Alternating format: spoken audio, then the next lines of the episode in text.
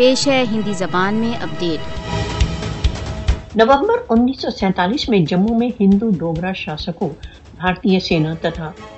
ہندو اتیوادیوں دوارا سہستروں مسلمانوں کا رکت پات ہوا۔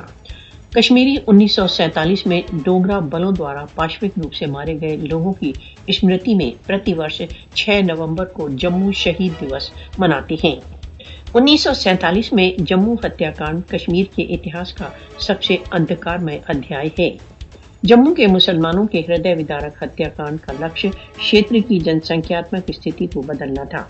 جموں میں مسلمانوں کے جن سنگھار سے شیتر میں مسلم جن سنکھیا اکسٹھ پرتیشت سے کم ہو کر تینتیس پرتیشت رہ گئی۔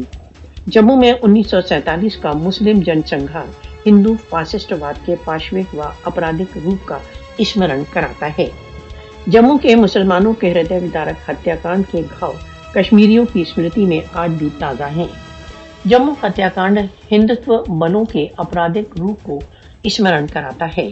جموں کے مسلمانوں کے اتلنیہ بلیدان کبھی بھی ویرتھ نہیں جائیں گے۔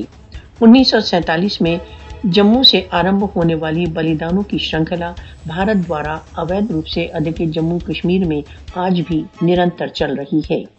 ہندوتو بل انیس سو سینتالیس کی جموں ہتیا کانڈ کو کشمیر میں آج بھی دہرانے کا پریتن کر رہی ہیں۔ کشمیری بھارتی پاشوکتا کا ساہس تتا ویرتا کے ساتھ ویروت کرنے کے لیے آج بھی دڑھ سنکلپ ہیں۔